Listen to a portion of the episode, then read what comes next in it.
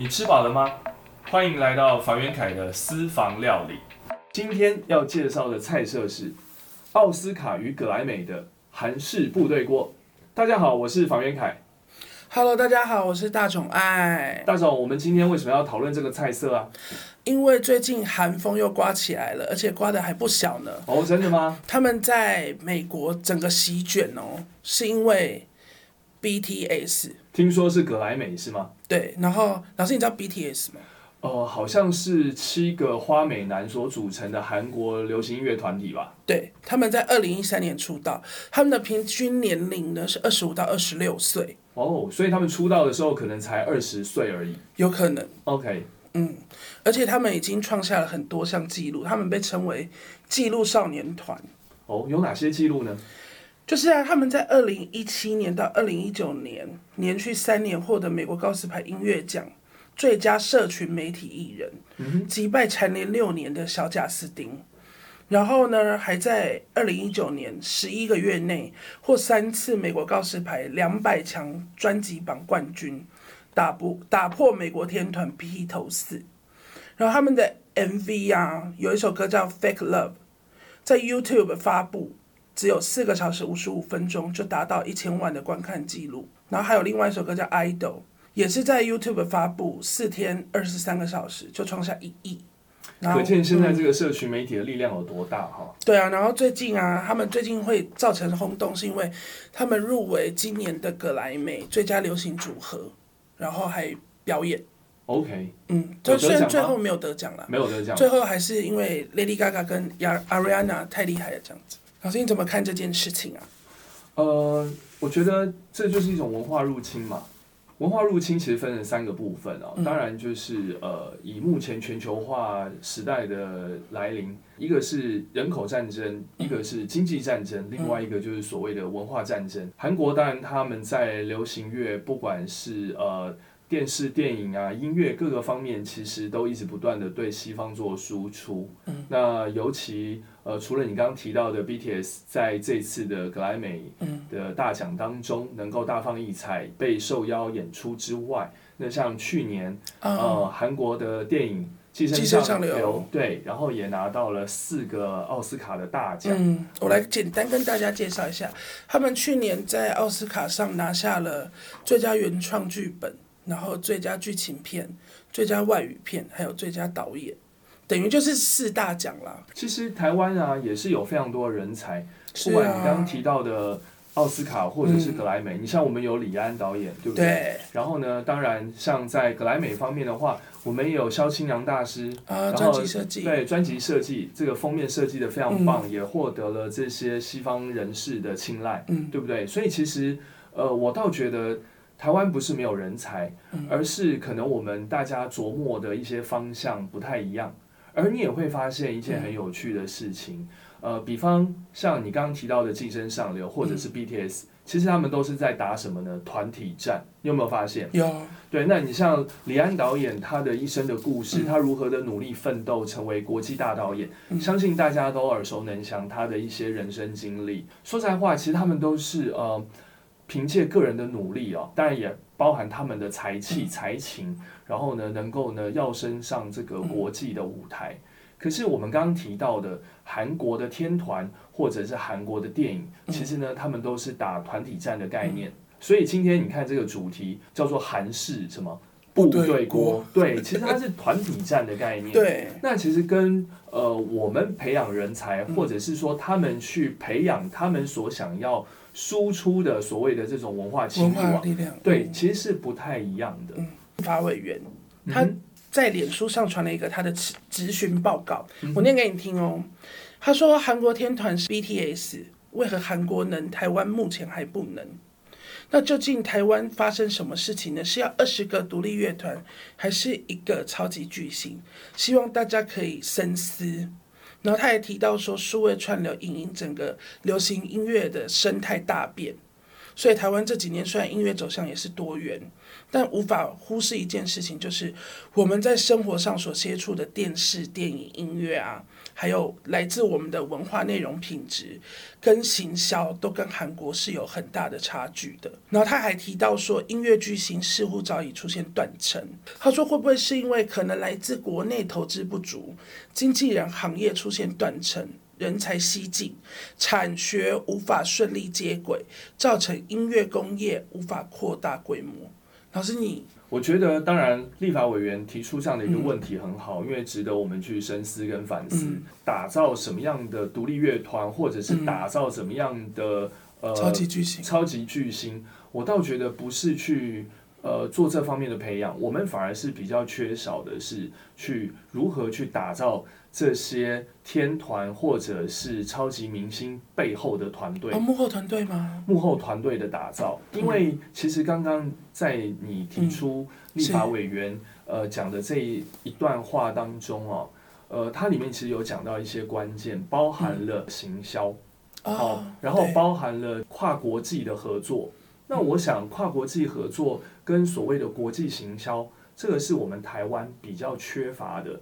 我们台湾呢，其实有非常多明星或者是天团，比方说像五月天啦，是啊，比方说像周杰伦啊，他们的歌只要是听得懂中文的，对，应该大家都有对都认识他们，都耳熟能详。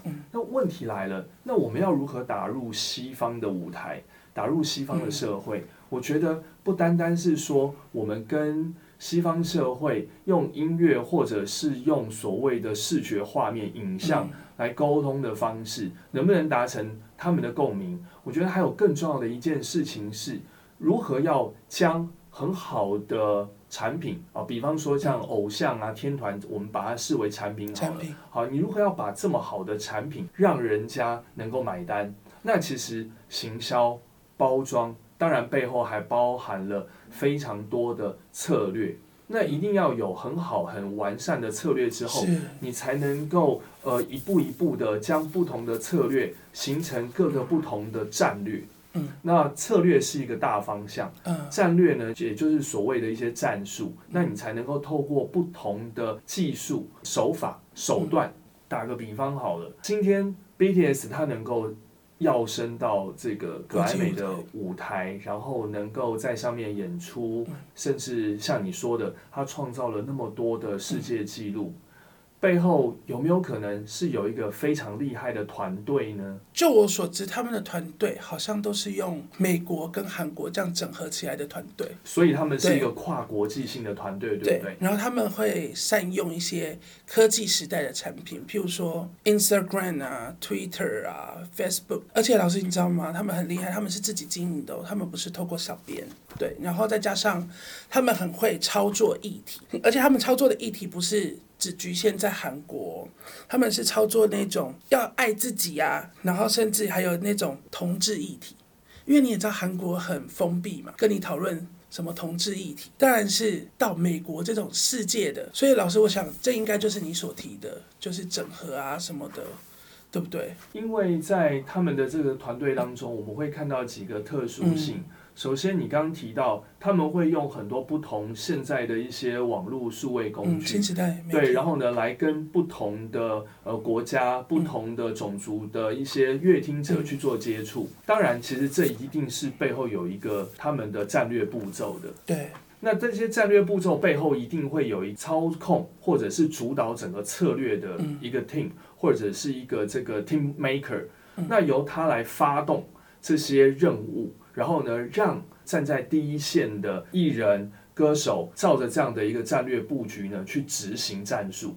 所以呢，这背后一定要有一些很缜密的一些构思。嗯，那不单单是这样而已啊，包含了他在国际的通路，也就是所谓的这些市场渠道，呃，跨国的方式，不管是。韩国这边执行团队跟美国这边的一些执行团队，然后我们把它衔接起来，让他们的这些通路渠道能够打通，在这整个的这个包装上面，或者是在他们整个的这个经营策略上面，我觉得是非常非常有计划性的。对啊。那反观我们台湾，比方说像我们的阿梅背后，是不是也有一个非常厉害了不起的他的幕后？推手，对，川哥陈振川，对吗？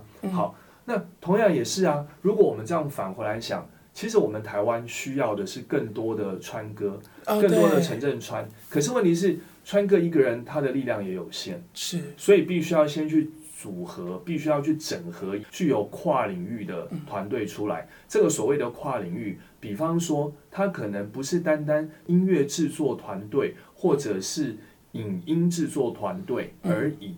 它这里面可能还要包含了国际行销，然后这里面可能还要包含了做这些影音方面的国际的经济、艺术经济这样方面的一些专家共同去成立这样的一个组织，而这个组织当中可能还必须要有一些其他方面的人才，包含对于通俗文化的研究。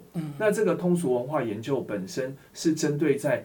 异国的通俗文化，比方说像茄子蛋，对。不对？或者是九幺幺，嗯，他们的歌曲呢，其实现在呢也是红遍大街小巷，嗯，但是他们的创作本身是非常具有在地特色，嗯，包含用我们自己的这个对母语，用我们的方言各个方面去做创作。这些都很好，韩国也是啊。韩语的歌曲打入到西方的社会，那他们是怎么办到的？除了我们在音乐方面、在语言方面、节奏、旋律能够让西方社会能产生共鸣之外，其实我觉得它背后一定要做一些操作。人家为什么会去接受跟认同你的在地文化？除了只是画面上的好看。还有些什么？像你刚提到的一件事情，我就非常的认同歌词里面的意涵。比方说，它带有这种正向的能量，或者是对于人心的一种鼓舞。尤其我们现在要看的是，在目前全球化的时代，那尤其在在疫情的当下，人们最需要的是什么？鼓励。还有呢？温暖。对，正能量，温暖。那有没有一些比较暖心的一些方式？可是这些暖心的方式，它需要转化，而不是很直接的投递。比方说，你可能歌词里面不是一直在讲哦，我要给你温暖，我要给你温暖，那就太直接。但是你如何去描绘一个情景，描绘一个故事，透过那个情景故事变成了字词，然后你把它唱出来，然后让人家能够感受得到。那当然，他可能就会受到更多种族或者是国家这些愿听者的认同，所以我觉得这些一定都是要有一些计划性。在台湾的话，不管是表演团体或者是艺人歌手，可能在词曲创作上面，他可能比较比较单一，对不对？不是说单一，而是说他比较没有那么宏观，他可能想的就是华人世界，或者只想到的是台湾。也就是说，我我写出来的歌曲或者是歌词，我先取得台湾认同就好。但是如果你没有放大去看的话，当你想要放大的走出去的时候，你当然就会碰到瓶颈啊。呃，寄生上流它为什么能够得到最佳原创剧本？为什么要能够得到最佳影片？因为他在讲的一件事情是全世界各个国家，不管是贫穷国家或者是富有国家。都关注的一个议题，贫富差距。答对了，贫富差距这个问题放诸四海皆准，它能够去让别的国家社会也产生共鸣，共鸣，这是一件非常重要的事情。所以，当大家看到东方的国家哦，韩国他们所发生的这样的一件悲剧，好了，这贫富差距下的悲剧。他们当然也就会去反思他们自己的社会，这些社会当中所产生出来的一些阶级问题、贫富问题。我觉得这个是未来或许我们的呃台湾，不管是影音的创作团队，或者是艺人啊、歌手，可以去思考问题。如果我们当然有这样的雄心壮志，想要跨出国际的话。首先就应该要先放大自己的思考，而且必须要有足够的自信，认为说你可以办得到。这个其实是跟我们教育啊，还有跟这个西方的这个教育有很大的不同之处。不同之处是在于东方社会比较望子成龙、望女成凤这种事情吗？望子成龙、望女成凤没有不对啊。那老师你讲的是什么？那你觉得西方的父母亲难道不希望望子成龙、望女成凤吗？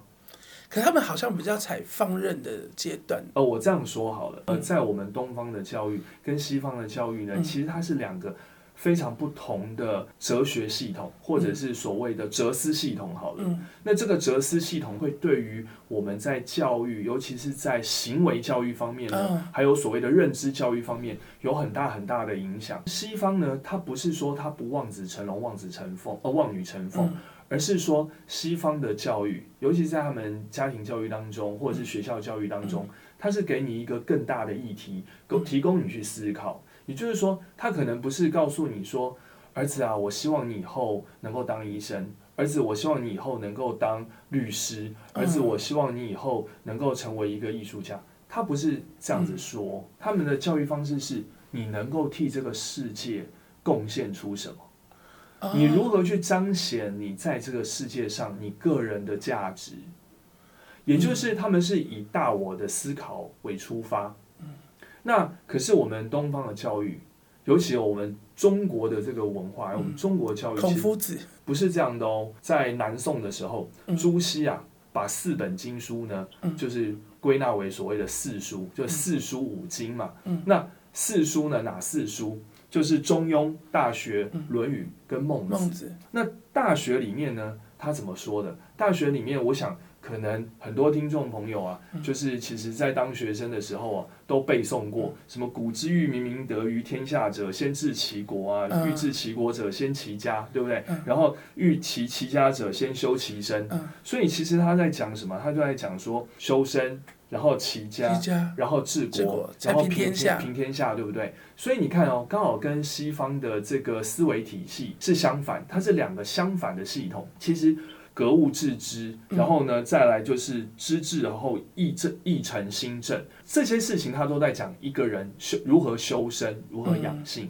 那其实他是从人出发，从人人的个体出发，然后告诉你说，如果你能够将自己这些部分呢做好之后，然后呢，你才能够再扩及到你的家庭。然后你扩及到家庭，你才有办法什么呢？从一个小的团体到大的团体，也就变成说，你可以管理一个企业，你可以甚至管理一个国家，你才能够闻道于天下。你闻道于天下，意思就是说，你才能够呢，将你的这个名声在这个天下呢，对，能够能够这个远播，能够流传这样子。可是这个想法也没有不对啊，只是说因为这样的教育的关系，让我们人呢会开始先想。比较自我的小我，你刚刚提到的望子成龙、望女成凤，其实对于很多的父母亲而言，他的观念是什么？他没有要你去想所谓你到底可以对这个世界带来什么贡什么贡献，对不对？他只求的是什么？啊，你未来呢，是不是能够念到好的学校，然后有一份好的工作，然后呢，娶一个好的太太，或者是嫁一个好先生，是不是这样子？对，嗯好，那很不一样，代表一件事，你从好处来看呢，我们不好高骛远，对。可是你从坏处来看呢，因为过度强调是先由自己，然后扩散出去，再推己及人的方式，所以本身你一开始受到一个局限。你可能也不敢去想太伟大的理想，那你不敢跨出去，当然你可能就没有办法能够成为跨全球的这样的一种可能性。哦，对，但是呢，我们看西方的社会或西方教育，他们比较不是这样子，所以包含你现在所看到的，不管是 Google 或者是 Amazon 或者是 Airbnb，然后或者是我们现在用的 Facebook。Instagram，嗯，是不是在在的都影响了全世界的人类？对啊。好，或者是我们现在手上拿的手机，贾伯斯，贾伯斯所创造出来的这一切的行动装置，不管是 iPhone、iPod、iPad，全部都影响了全部的人类。对。但是他们都是怎么想的？因为他们的出发点跟我们不一样。他先想的是我如何去做一件事情，可以影响大家，影响到大家，或者是我能够做什么事情。创造人类的福祉，其实教育方式的不同，可能也就会产生不同的结果。那可是你可能也会问啊，那你就说，诶，难道韩国也是亚洲啊？韩国也是东方啊？他们能够去创造出这些偶像团体，或者是打造出能够登上奥斯卡的舞台，能够拿画那么多奖项的电影？难道他们不是这样的一种教育体系而来吗？整个大的这个亚洲，尤其我们东亚其实很多的观念其实都是来自于东亚最早的这些哲人，中国的不管是孔孟啊，对，那难道不是都是这样传承下来吗？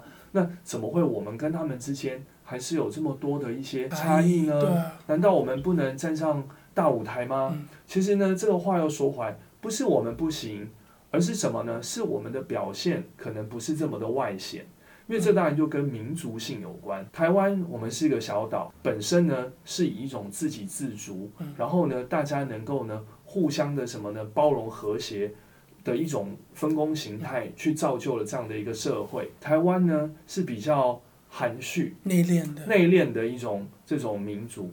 所以你看刚刚所提到的，不管是李安导演，好，或者是刚刚也提到了像这个格莱美的我们的片封面设计大师。肖清扬大师，他们其实都什么呢？比较走低调、内敛、沉稳那种沉稳的。对，那他们透过他们的沉稳跟内敛呢，将他们的这种性格也表现在了什么呢？他们的作品上。可是今天不管是寄生上流，或者是你刚刚讲到的最近网络社群跟新闻的 BTS 的偶像天团，他们呢走的是比较外显的方式。我可能透过更多的。战略策略的包装，然后呢是非常非常的具有企图性的，就是我一开始设定的目标跟目的，就是要打向国际市场，就比较不服输的那种民服民族性。呃，也不能说不服输吧，因为其实现在。全球化市场，他们要做这样的一种文化入侵，其实也是非常的呃天经地义。嗯，好，因为毕竟就是韩国的人口也没有日本多，他当然要向外扩展、向外输出嘛。毕竟他们这也是一场经济战争呐。嗯，只能说我们的比较温柔敦厚的方式，或许可能没有他们这种比较外显或者是比较张扬的方式来的更受到大家的关注，并不因为如此而代表。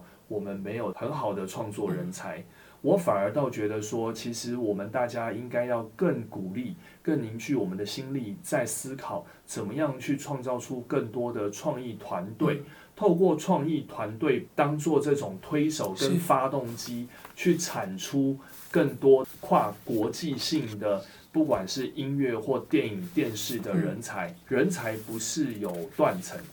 应该说有断层的部分是，就是在于呃这些不同的角色的扮演上面，我们有很好的创作人才，可以创作出很好的音乐，谱写出很好的歌词，并且也能够拍出很好的电影。缺的是另外一个部分的一些角色扮演。对于很多的年轻人而言，或者是父母亲而言，或许可能有稍微的一些忽略。因为大家总希望是能够站在镁光灯的舞台之上，被很多人呢这个众目睽睽啊，然后呢得到这种赞美跟注目。但是呢，我们却忽略了一件事情，不是说没有登到舞台上众目睽睽之下的第一线的角色才算是角色，而那些没有被看到的角色就不是角色哦。其实他们占了更重要的位置。嗯，那问题是说教育方面，好，我们有没有去给予呃年轻人这样的一些观念？你看现在大部分的年轻人，他比较想要当的就是 YouTuber 网红，可能搞一个很劲爆或者是很搞笑的事情，然后吸引大家的注意。可是有没有人去思考，就是说，那你背后整整个的运作？还有管理，还有你整个的这个对你的计划，这些呢，可能更需要深谋远虑的人才。